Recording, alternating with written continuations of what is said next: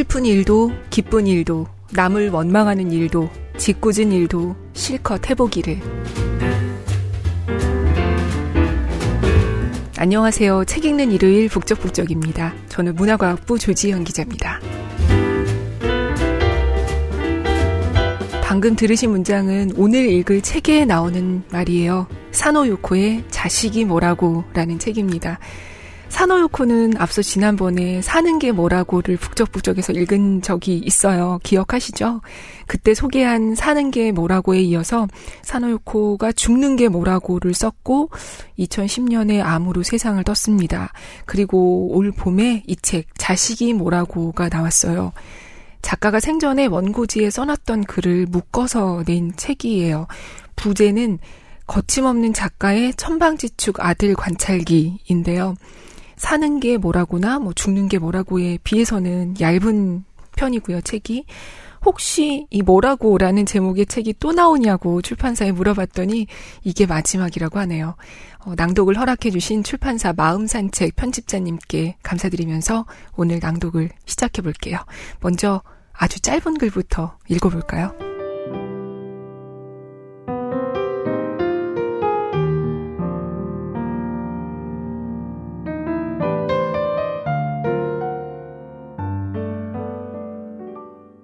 정답. 걘 오늘 어린이집에서 뭐하고 놀았니? 엄마가 물었다. 뭐든 상관없잖아. 걘이 대답했다. 그래? 그런데 엄만 걘이 누구랑 놀았는지 아는데? 와, 정말?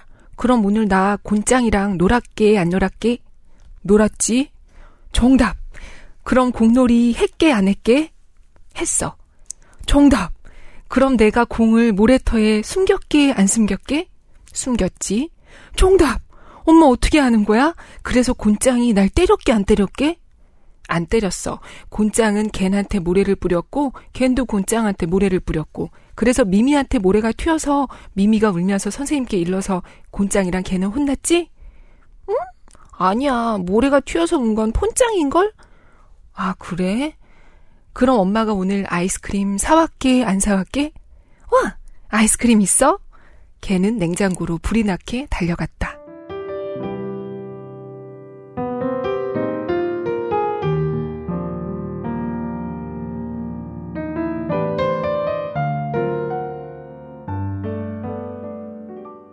네, 이런 대화 어릴 때 대부분 나눠보신 적 있을 것 같아요. 나 오늘 뭐 했게 안 했게 묻는 거요. 이러면 참 엄마 아빠들은 어떻게 그렇게 다 맞췄는지 지금 이 책을 보면은 금방 알 수 있을 것 같은데 어 다른 얘기들 사이에서 먼저 이 얘기를 읽은 건 다들 어릴 때 기억을 떠올리실 것 같아서예요. 잊고 있던 우리의 어린 시절. 그리고 다음으로 여자친구라는 제목의 글로 가볼게요.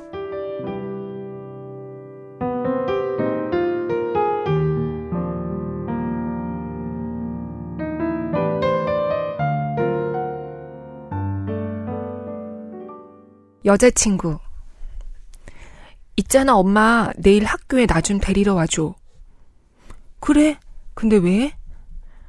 여름방학 때 다니바타랑 놀고 싶어. 음. 그래서 말이야, 다니바타가 나올 때까지 교문에서 기다리다가 같이 집에 가면서 약속을 하고 싶어. 알겠어. 다니바타는 입학식 때 또랑또랑하게 울려 퍼지는 맑은 목소리로 신입생 대표 인사를 했다. 대단한 애로구나. 걔네 엄마는 감탄했다. 참관 수업에 갔더니 유난히 눈에 띄는 정갈한 글씨로 쓴 그림 일기가 딱 하나 있었다. 일기는 마지막 칸까지 빽빽이 차 있다.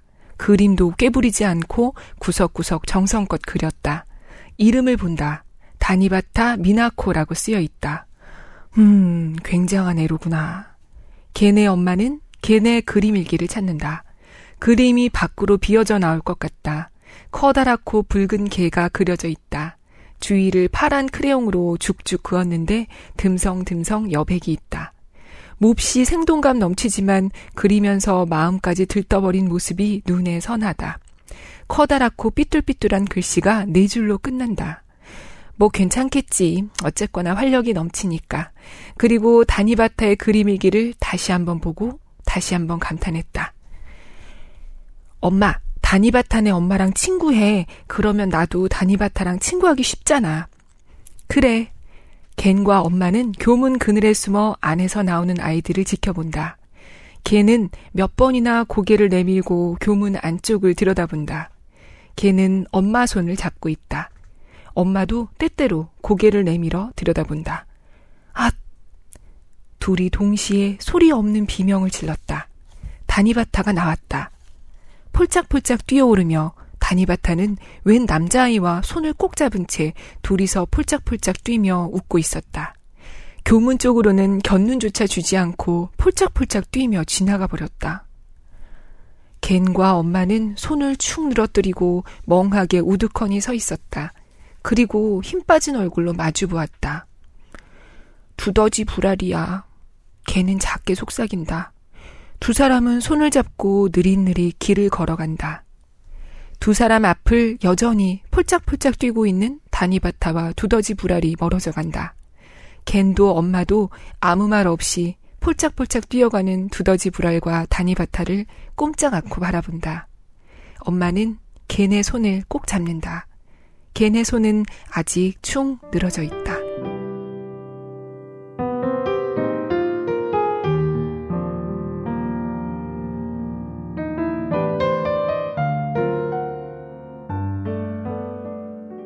네, 이겐 어쩌면 좋죠. 이 두더지 불알이라는 엄청난 경쟁자가 나타났습니다. 이 이야기는 바로 다음 글에서 이렇게 이어져요.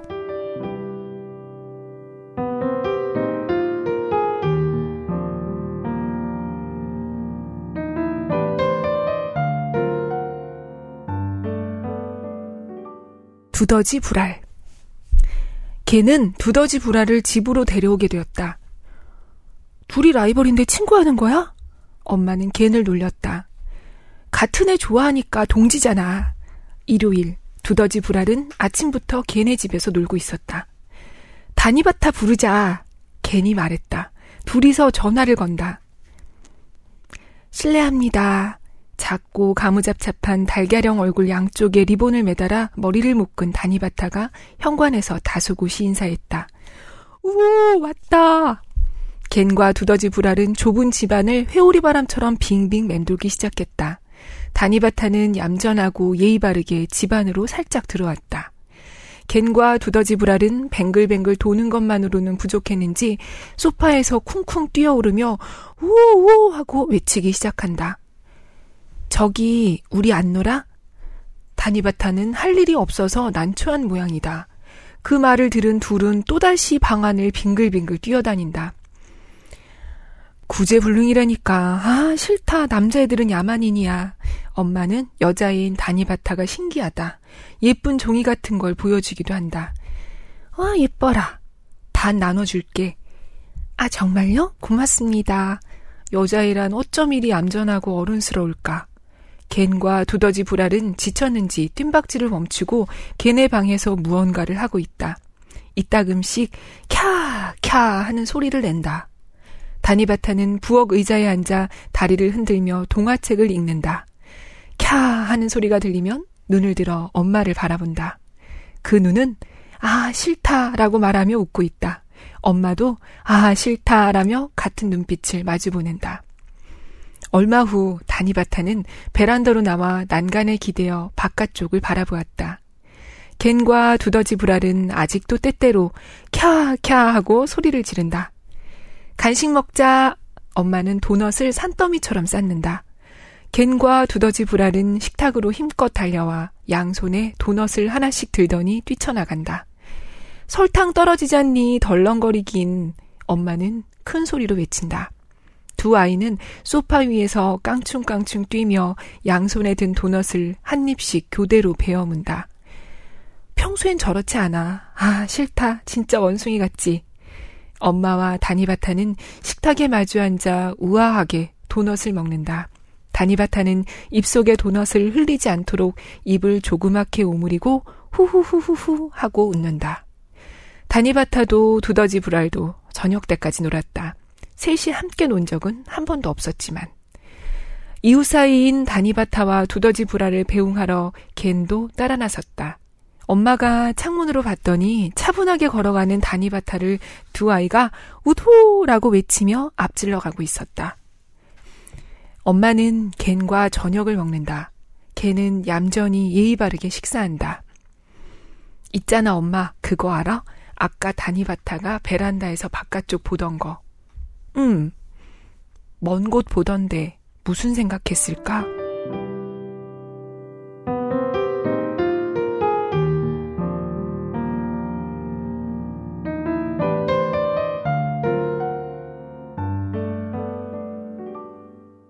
아, 무슨 생각했을까래요. 너무 사랑스러워요. 장난꾸러기인 줄 알았는데 좋아하는 소녀 다니바타가 뭐 하고 있는지 다 보고 있었어요. 괜히. 이 다니바타라는 소녀를 좋아하는 개구쟁이는 한 명 더 늘어나요. 세 명. 이 셋이 또 절친이 돼요. 삼총사.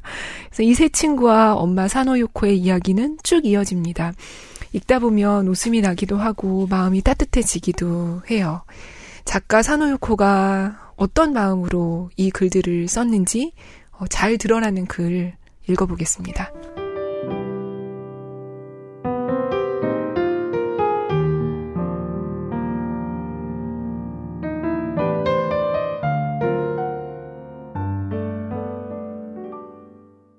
사랑하는 사람.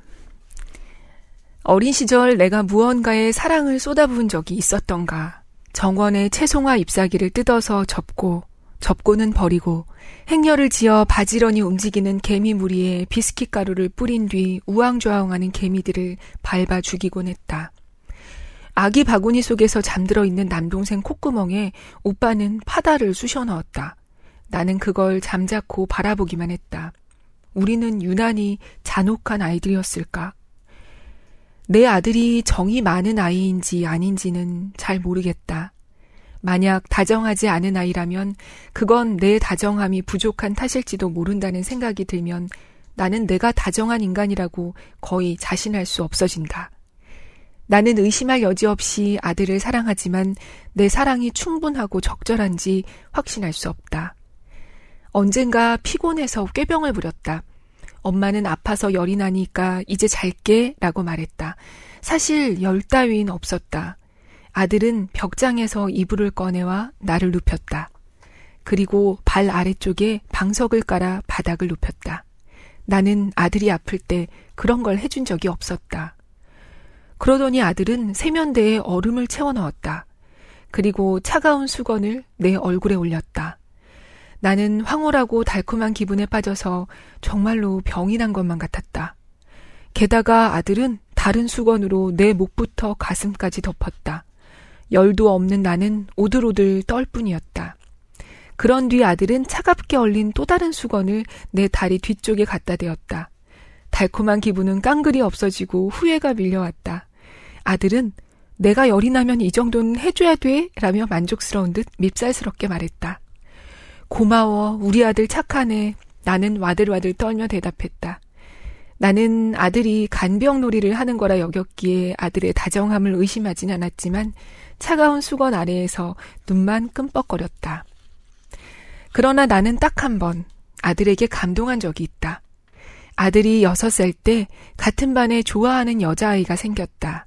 철없는 아들은 그 애가 집에 놀러 왔는데도 흥분해서 떠들어대거나 시끄럽게 집안을 방방 뛰어다닐 뿐이었다. 여자아이는 조숙하게 아 싫다라며 눈썹을 찌푸리고 웃었다. 아들에겐 그녀를 기쁘게 할 만한 모든 것이 결여되어 있었다. 흥분의 한때가 지나가고 맥 빠진 듯한 저녁이 되자 아들이 내게 말했다. 엄마, 그거 알아? 아까 다니바타가 베란다에서 계속 바깥쪽 보던 거. 오랫동안 보던데 다니바타는 무슨 생각했을까? 원숭이처럼 소리를 질러댔던 아들은 그녀를 쭉 지켜보고 있었던 것이다. 자신이 아닌 다른 존재가 무슨 생각을 하는지 스스로에게 묻고 있었다. 그 사실을 깨달은 나는 아들을 한 인간으로서 신뢰하고 싶어졌다. 아들이 어른이 되면 사랑하는 사람을 이해하려 노력할 거라고 믿고 싶어졌다. 내 아들은 누가 봐도 착한 아이는 아니다. 학교에서 하루에도 다섯 번은 지적을 받고 선생님이 눈을 지그시 감으며 너 대체 왜 그러니? 라고 안타깝게 중얼거리면 아들은 그걸 흉내낸다. 나는 한숨을 내쉬며 아들을 째려본다. 검도학원 선생님한테 얻어맞고 실신한 적도 있다. 하품을 했던 것이다. 그리고 집에 돌아와서 실신한 모습을 재현해 보였다. 뭐든 마음껏 해보렴. 어린 시절을 충분히 아이답게 보낸다면 그걸로 좋다. 슬픈 일도, 기쁜 일도, 남을 원망하는 일도, 짓궂은 일도 실컷 해보기를. 그리고 어른이 되었을 때 사랑하는 이가 무엇을 보고 있는지 궁금해하며 타인의 마음에 다가갈 수 있는 사람이 되기를 바란다.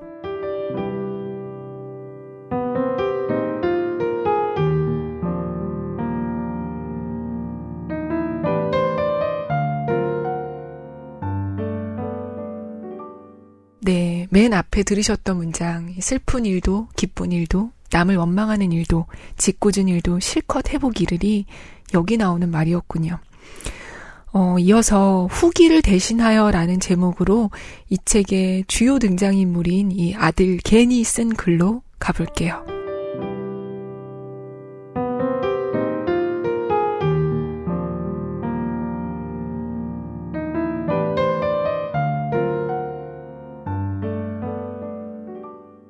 훨씬 더 즐겁고 아름다운 겐의 추억. 나는 몇 번인가 사노요코가 쓴 글에 등장했다. 그 중에는 즐겁고 아름다운 에피소드도 있었다. 하지만 나는 그게 내내 싫었다. 거기 있는 건 내가 아니다. 내 추억에 약간의 과장과 허풍을 멋대로 흩뿌려 놓은 것이다. 10대가 끝나갈 무렵 낯선 아줌마가 내 팔을 꼭 붙잡으며 어머 네가 괜히구나. 아줌마 널 안단다. 모르는 사람 같지가 않구나. 라고 말한 적이 있었다. 내가 모르는 사람이 내가 모르는 나를 안다. 무서웠다. 어쩌면 난 지독한 얼굴로 그 아줌마를 노려봤을지도 모른다.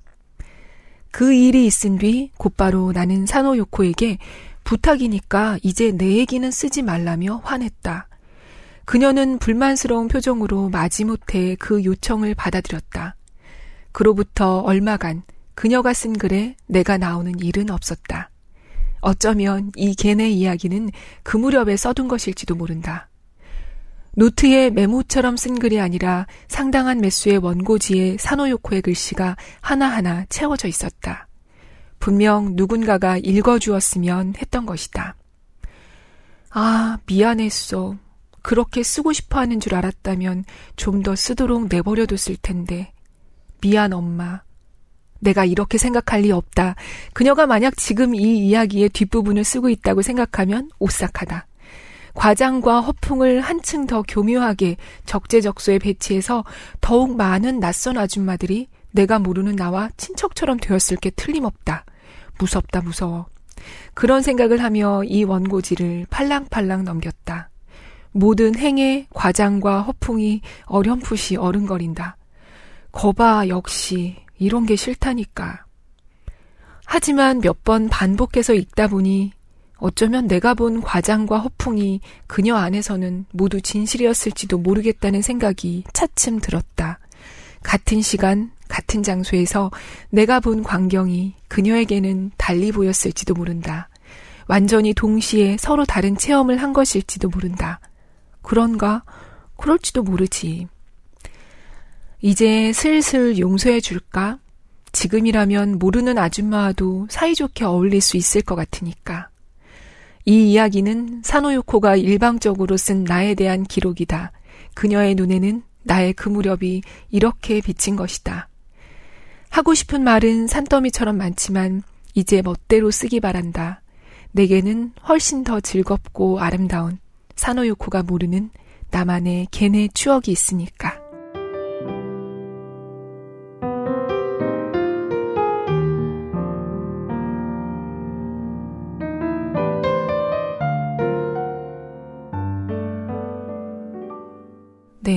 그 엄마의 그 아들답죠?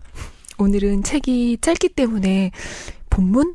얄맹이는 조금밖에 안 읽었어요. 대신 번역가 이지수님의 옴기니의 말을 읽으려고 해요. 이 책과 사노요코, 그리고 아들 겐에 대해 어, 참 잘 정리해 주신 것 같거든요.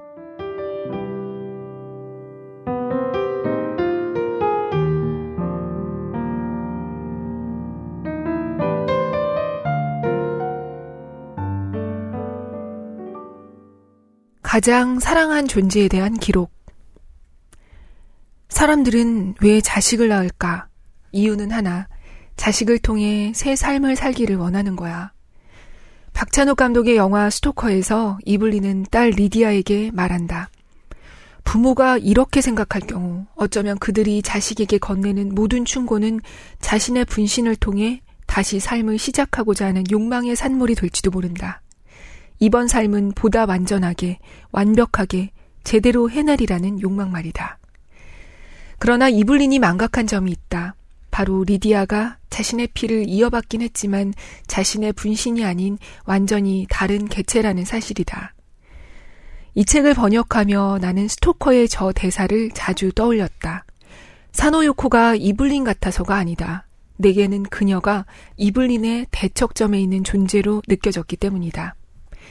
사노요코에게 개는 자신의 분신이 아니라 관찰의 대상이다. 자유분방한 그림을 그리는 겐, 모래터에서 동네 아이들과 친구가 되는 겐, 학교 친구를 좋아하는 겐, 사춘기가 되어 엄마에게 삐딱해진 겐, 사노요코는 이 모든 모습을 애틋한 눈길로 관찰하고 기록한다. 그리고 그 기록에서는 그녀가 아들을 한 인간으로, 한 인격체로 대하고 있다는 점을 내내 느낄 수 있다. 정작 걔는 엄마의 글에 과장과 허풍이 섞여 있다고 평했지만 적어도 아들이 어른이 되었을 때 사랑하는 이가 무엇을 보고 있는지 궁금해하며 타인의 마음에 다가갈 수 있는 사람이 되기를 바라는 사노요코의 마음은 과장 없는 진실일 것이다. 그녀 또한 아들이 무엇을 보고 있는지 궁금해하며 그 마음에 다가갈 줄 알았던 사람이었으니까. 국내에 아직 소개되지 않은 그녀의 작품 중 저쪽 돼지, 이쪽 돼지라는 책이 있다. 원래 사노요코가 글을 쓰고 괜히 그림을 그려 출간한 책이었다. 엄마의 글에 사파를 그려보지 않겠느냐는 제안을 고등학생이었던 걔는 용돈을 받기 위해 흔쾌히 수락했다. 그러나 출판사에서 아마추어의 그림을 순순히 받아줄 리 없었기에 일단 엄마와 아들이 둘 다 그림을 그려 출판사에 보낸 뒤 편집자가 어느 한쪽을 선택하기로 했다. 결과는 아들의 승리였다. 하지만 아들은 그 뒤로 줄곧 엄마가 그림을 일부러 성의 없이 그려서 자신이 이기도록 공작한 게 아닌가 의심했다. 오랜 시간이 흐른 뒤 우연한 기회에 걔는 당시 출판사로 보냈던 사노요코의 사파들을 보게 되었다. 예상과는 달리 모든 그림이 정성껏 그려져 있었다. 사노요코는 아마추어 아들과 진지하게 경쟁을 펼쳤던 것이다. 아마도 그건 그녀가 아들을 사랑하고 존중하는 방식이었을 것이다. 저쪽 돼지, 이쪽 돼지는 사노유코가 죽은 뒤 그녀의 그림으로 재출간되었다. 걔는 새로 나온 책에 이걸로 내 데뷔작은 없어지게 되었다.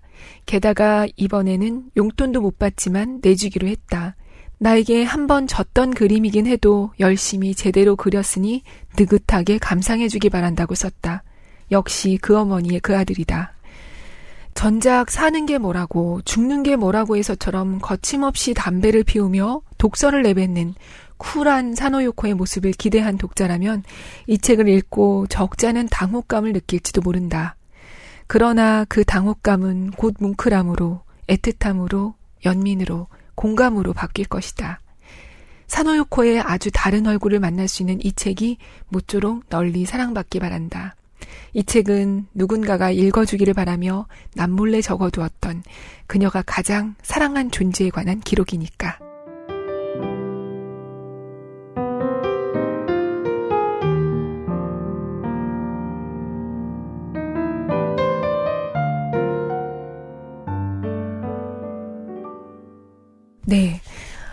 엄마나 아빠들 중에 사노요코 같은 이 전업 작가는 아니지만 자녀에 대해 기록해두는 분들 계시죠. 저도 이 딸이 했던 너무 신기한 말들, 재미있는 상황, 뭉클했던 일들, 이거 혹시 나중에 잊어먹을까봐 잊기 전에 적어두곤 하는데요.